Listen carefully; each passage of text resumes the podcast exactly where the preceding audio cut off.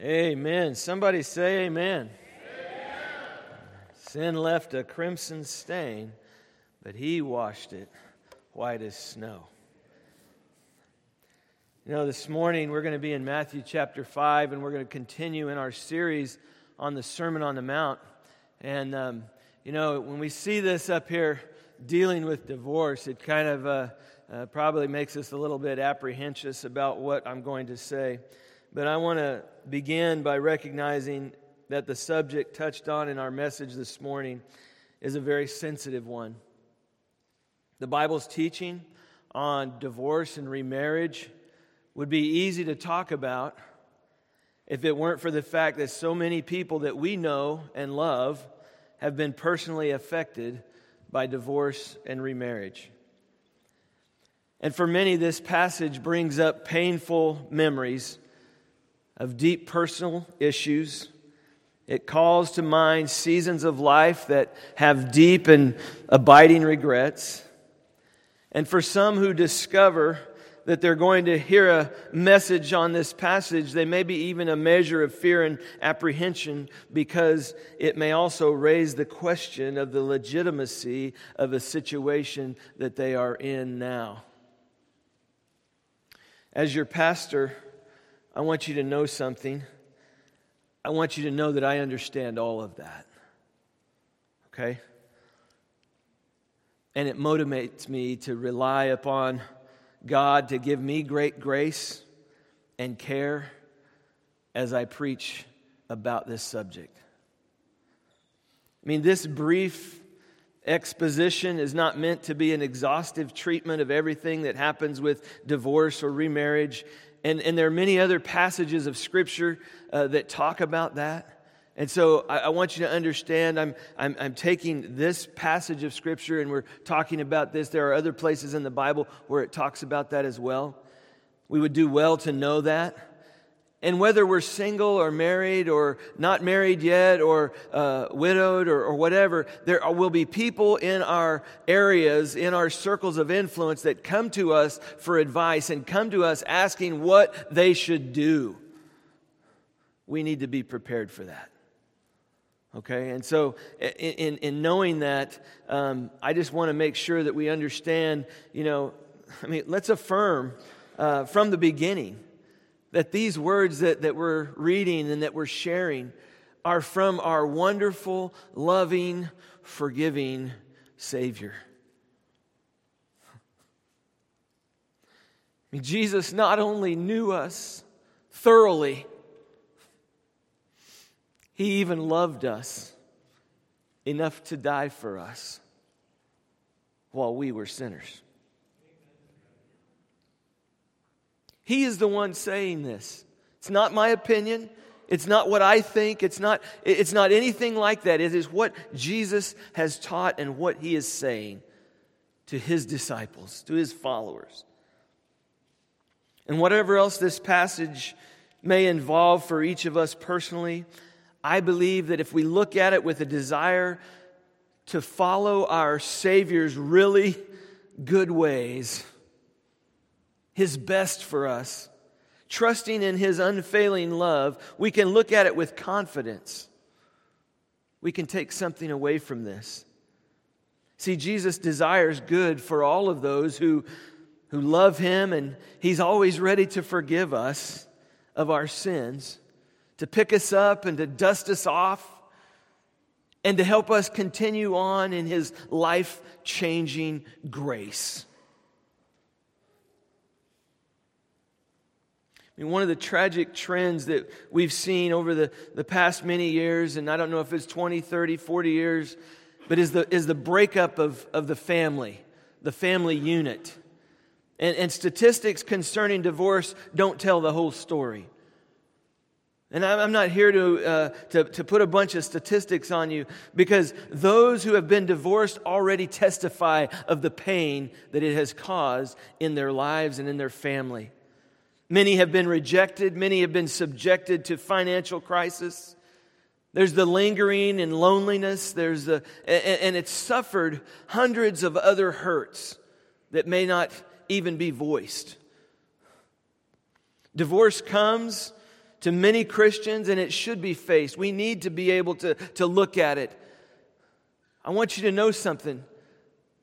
This isn't an easy topic to talk about. Because every family in America has been de- dealing with this for some time in some shape, form, or fashion. See, I believe that those of us who officiate weddings have a high accountability for those that we unite in marriage. So if somebody asks you to do their wedding, don't take it lightly, take it serious. See, I also believe that divorce is so high because we've forgotten how to leave our parents, cleave to our wife, and understand the importance of intimacy, of oneness. See, I want to hit on something here real quickly before we get into our scripture. This generation, understand this, this generation fights sex trafficking more than anybody else ever has. But understand, more than anyone else ever has, this generation consumes pornography. See, those, are, those don't go together. There's a, there's a separation that has to take place because fighting human trafficking and then watching porn is like protesting a corrupt politician and then giving to his campaign. They don't go together. But you see, this is, the, this is where we find ourselves is that we, we fight this, but then we do this. And this contributes to this. And that's what I'm saying is there's, there's, a, there's something that we could pull over and park there. That's not what this passage is about. That's not what this message is about. But we can miss Jesus' whole point here if we are comfortable keeping our marriages intact without getting rid of our lust and saying no to pornography. But see, that's what we want to do. That's what many in our society want to do. But you see, understand that the word immorality in the Greek, the word immorality, it could refer to adultery, it could uh, re- refer to all types of, of um, deviancy in, in the sexual area. Really, the, the, the root of the word comes from the word we get our word pornography from porneia. And I, I, think that's huge because when we're talking about lust, when we're talking about divorce, when we're talking about those things, we need to understand when Jesus says that put, we need to put immorality from us, away from us, that's one of the things he's talking about is, is, is pornography or all types of immorality. Let's read and, and see what Jesus says here. You know, um, in Matthew 5, uh, verse 31 and 32, um, he spoke on divorce immediately after he spoke on adultery. And the formula was the same for lust and adultery as it was for anger and murder. You see, Jesus told what the law stated about divorce, and he went much deeper when he spoke about it. Let's look in verse 31 and, and, and 32, chapter 5 of Matthew. It says this God's word. It was said, Whoever sends his wife away, let him give her a certificate of divorce. But I say to you that everyone who divorces his wife, except for the reason of unchastity, makes her commit adultery. And whoever marries a divorced woman commits adultery. Loving Father, we thank you for your word. We thank you for um, how we are, are studying your word. And Father, I recognize that there is tremendous hurt and pain. And Father, I'm not, I'm not trying to just pull scabs off, Father. This is what's next, and it's your word. And so, Father, I pray that we would see uh, the truth of what you are telling us in this, teaching us. And Father, that your Holy Spirit would coat it all with your grace and your love. And Father, that we would see how you are reconciling and redeeming us even through this. And Father, we, we ask your, your grace and your blessing upon it. Guide us. In Jesus' name we pray. Amen. See, Jesus is speaking to us where we are when he addresses this issue. And he's speaking to us for our good and not for our destruction. He is, he is taking the law and he, he's given it a deeper meaning, a little bit higher application, if you will.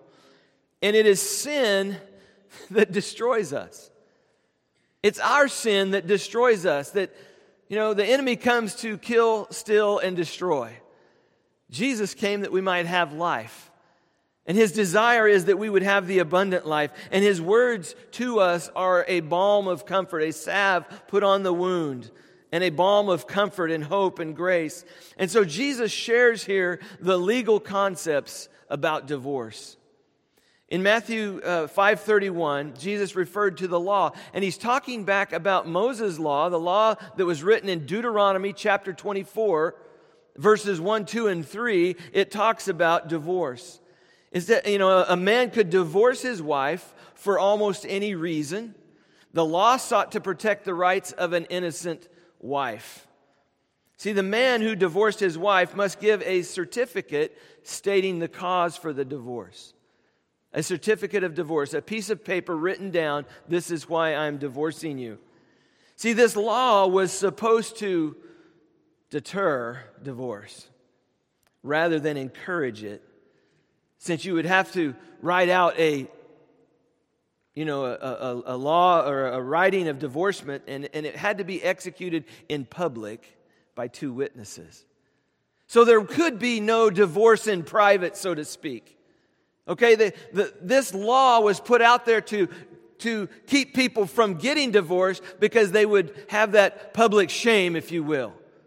And so when you think about this, he's trying to help the Israelites in this. The document granted that the woman, the, the, the document granted the woman the right to remarry without civil or religious sanction. Divorce could not be done privately. And in Deuteronomy, when it's talking about that, the acceptable reason for granting divorce was, quote, some uncleanness. Some uncleanness.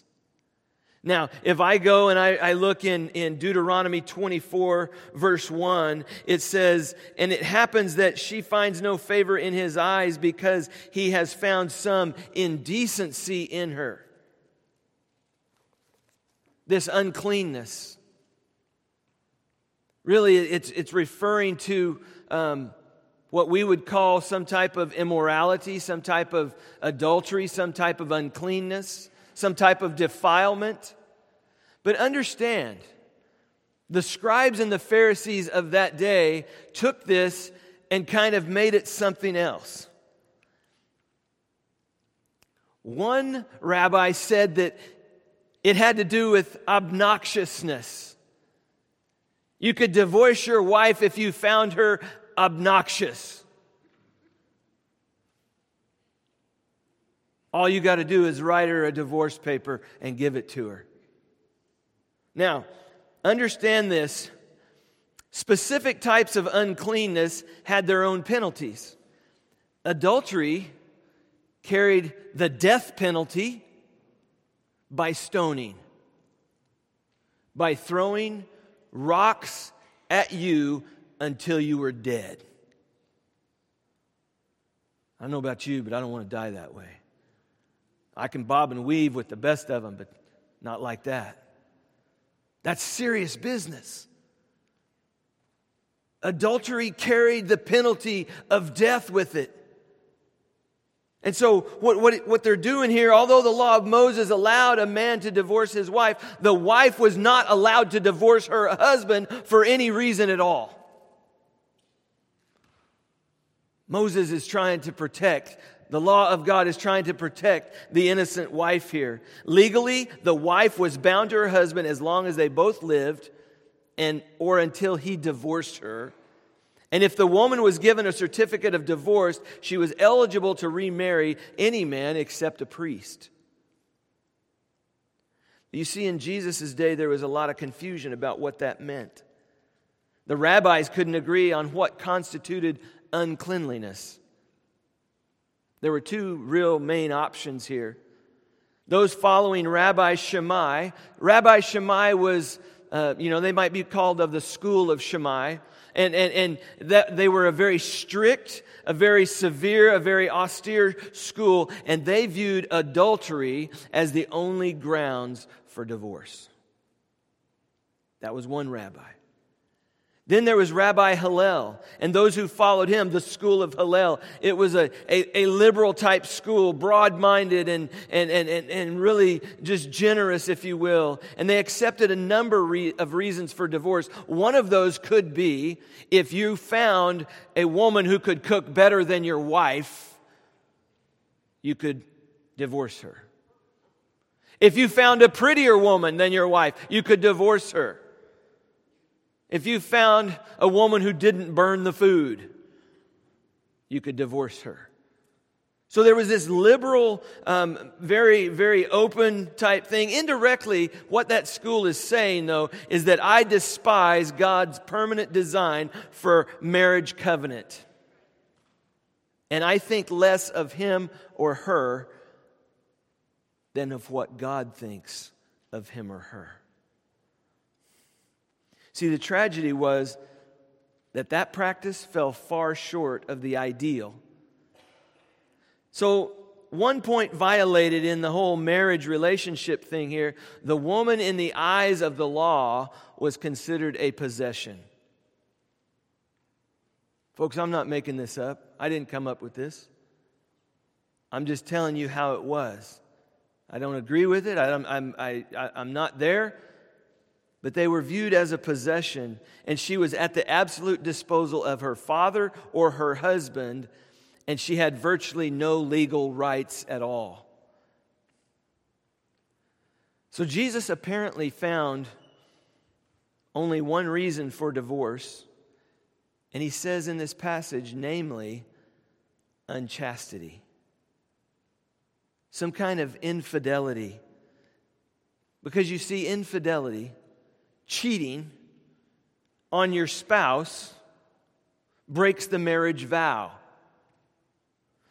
Because Jesus seemed to be stating that the, the divine ideal and the sanctity of marriage, rather than just giving another law and saying, don't do this, he's saying, you're breaking the marriage vow here if you are cheating, if you are having an affair with someone other than your spouse.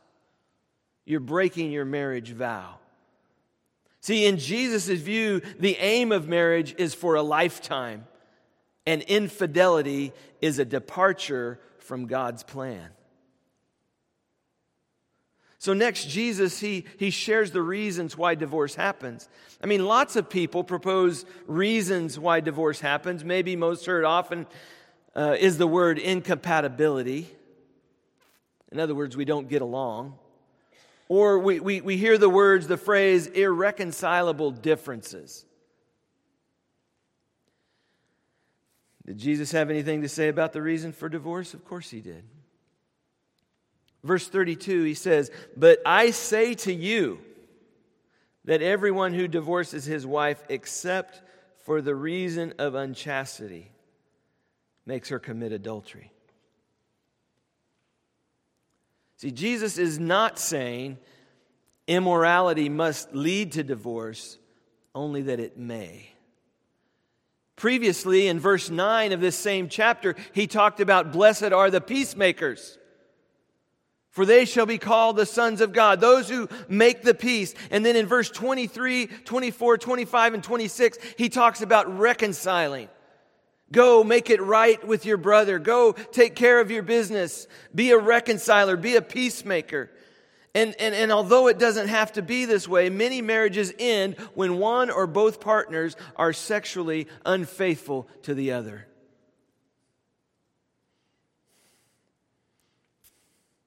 See, the Gospel of Matthew, it actually contains another reason for divorce in Matthew 19 8. Jesus said it was because of your hardness of heart. Because of your hardness of heart. and this takes us all the way back. Think about it. The heart has always been the problem.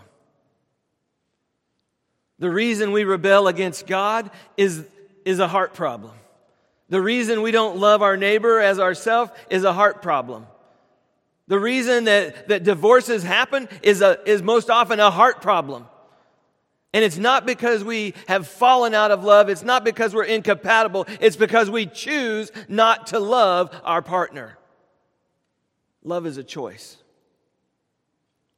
And we must choose every day to be married.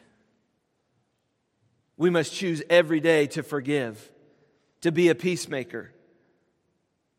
You see, from the very beginning, you see the, uh, the creation of Adam and Eve. God's design for marriage was that it would be a lifetime permanent covenant. And when spouses harden their hearts against each other, divorce generally happens. It doesn't have to happen for either of those reasons. Because listen, an unfaithful partner can repent. An unfaithful spouse can repent, and, and the wounded spouse can forgive, and reconciliation can take place. You know, when, when, when couples come and they're, they're, they're struggling together, one of the first things I ask them is Do you want to stay married? Because if you don't want to stay married, you won't. You have to choose that.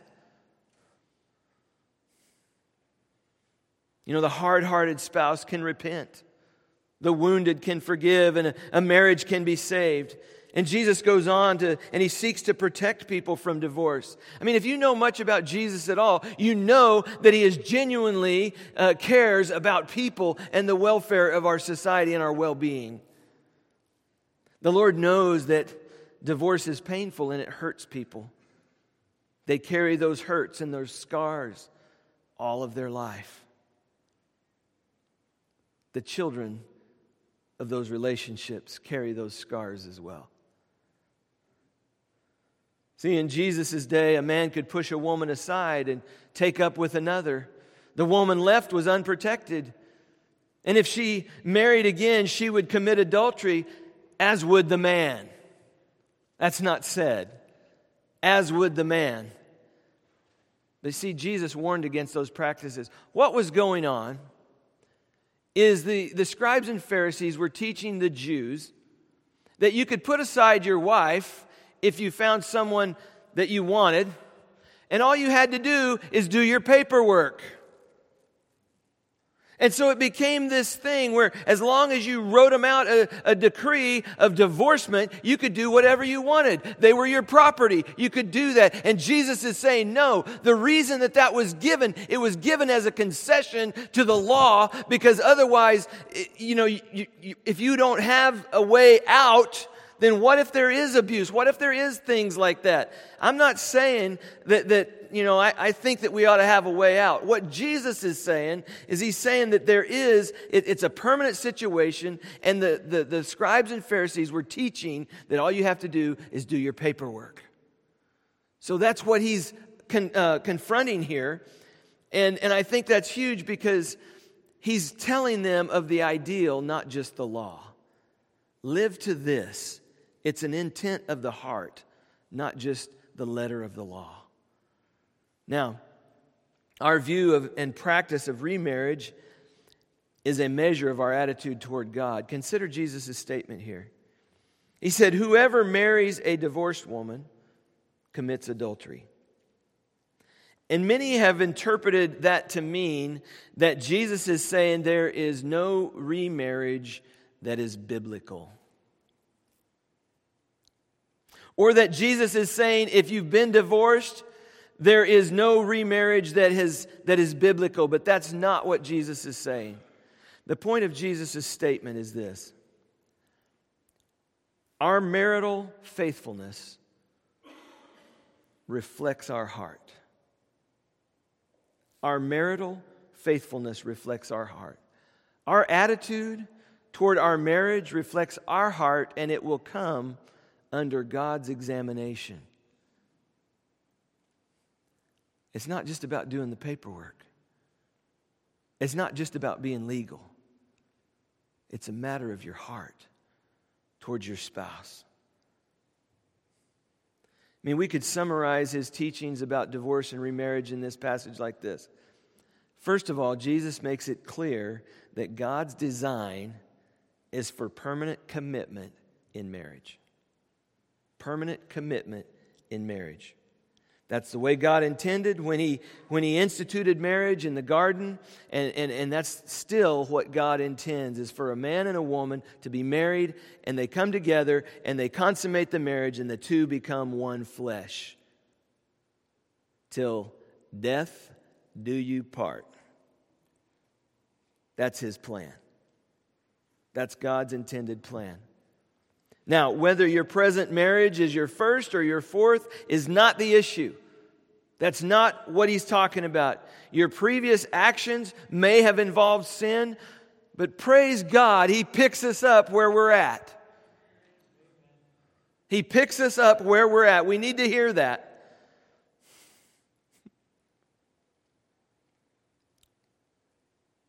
Secondly, I would say this Jesus makes it very clear that he's against divorce on demand. That's what was happening in that society. It was divorce on demand. You know, rather than having no fault divorces, we need to have no fault marriages where we're not pointing fingers at one another and saying, well, she did this and he did that. And we need to be able to forgive one another. Jesus makes it clear he's against divorce on, on demand. Observe also that Jesus teaches that unbiblical divorce unbiblical divorce complicates sin rather than healing it. So often people want to get a divorce and they're willing to get a divorce thinking that it's going to solve a horrible situation. Instead, they may find themselves in a worse situation. And if children are involved, they may just find themselves in a more horrible situation. But unbiblical divorce complicates sin rather than healing it. Jesus also makes clear in this passage that sexual immorality destroys the marital bond. If, if, if, we are unfaithful to our spouse, it destroys the marital bond. See, this, this hits so close at what marriage is that it is a legitimate reason for ending a marriage. It is a legitimate ground on which to proceed with divorce when there is infidelity, when there is unchastity in one side or the other. I'm not saying it has to end in divorce. I've seen couples that have reconciled. I've seen couples that have been willing to forgive and move forward and, and, and get counseling and help and, and all of that. It, it is redeemable. Observe also that Jesus does not say that remarriage after a biblical divorce constitutes adultery. People want to take this one phrase out of context here unbiblical divorce, and that is what he means when he speaks about in 32. It says that those who marry a divorced woman are committing adultery. By the way, in this passage, it's not mentioned, Jesus never mentioned it, but the Apostle Paul mentioned in 1 Corinthians chapter 7 a sixth point summarizing biblical teaching about marriage and remarriage. He said this that willful desertion by an unbeliever frees the offended party to remarry. So if your unbelieving spouse leaves and divorces you, you are free to marry. But we come to this and we ask ourselves a question as I'm wrapping this up. What about a believer who's been divorced and remarried unbiblically? We thank God that He picks us up where we're at. There's no indication anywhere in Scripture that you must break off such a, a, marriage relationship. Whether your present marriage is your first or your fourth, it's not the issue. Your previous actions may have involved sin, but God is a forgiving God. And by His grace, each one of us walk this earth.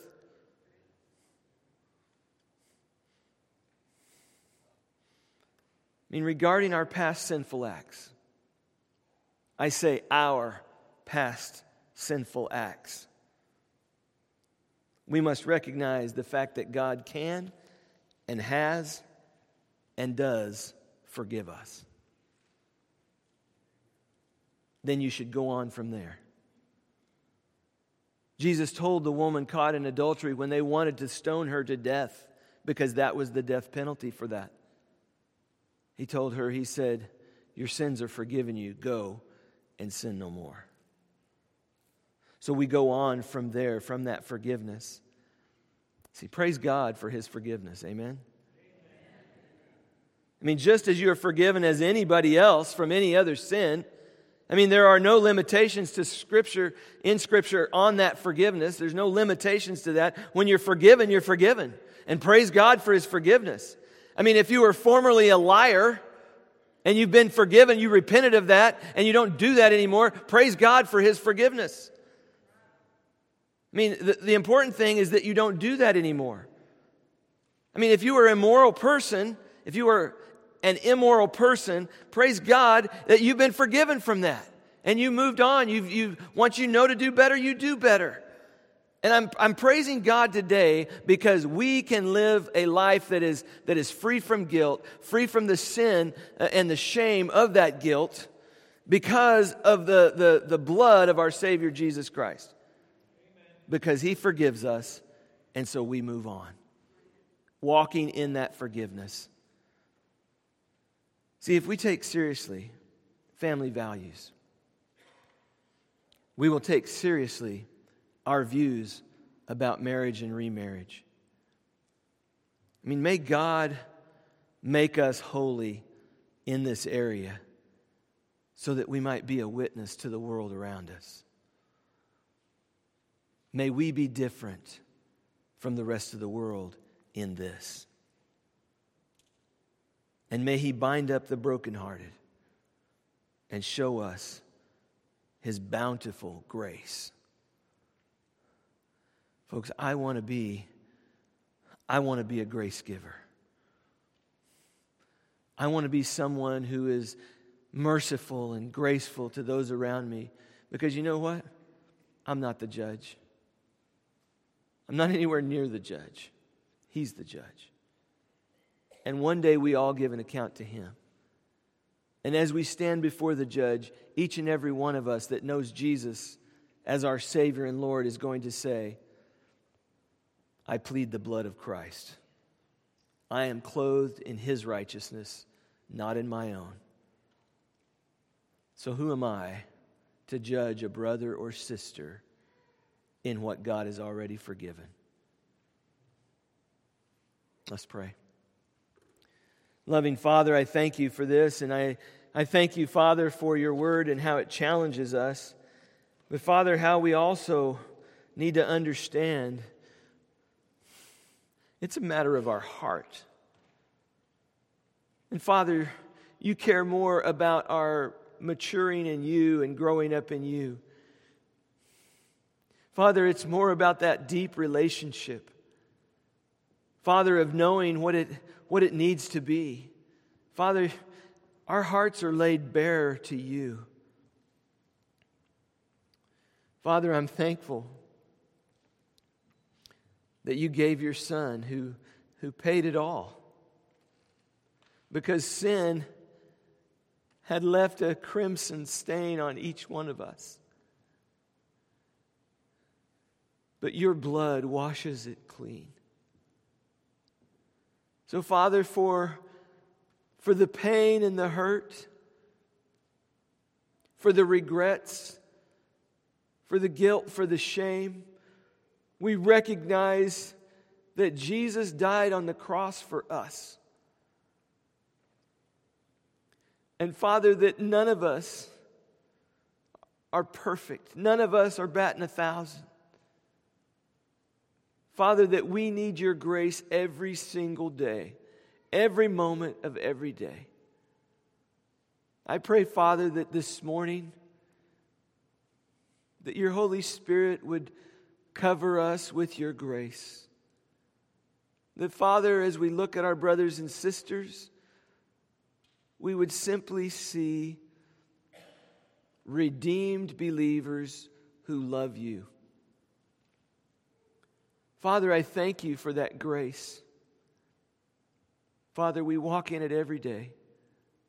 And I pray that your Holy Spirit would examine our hearts. If there's things that we need to repent of so that we can move on. I pray that we would do that. Father, that we would open our heart up to you, Holy Spirit, and just let you cleanse us from within. Father, that we might walk in your grace, that we might walk in that mercy, in that trust and faithfulness. Father, we love you and we praise you and thank you for guiding us closer to you. We love you and we praise you in Jesus' name. Amen.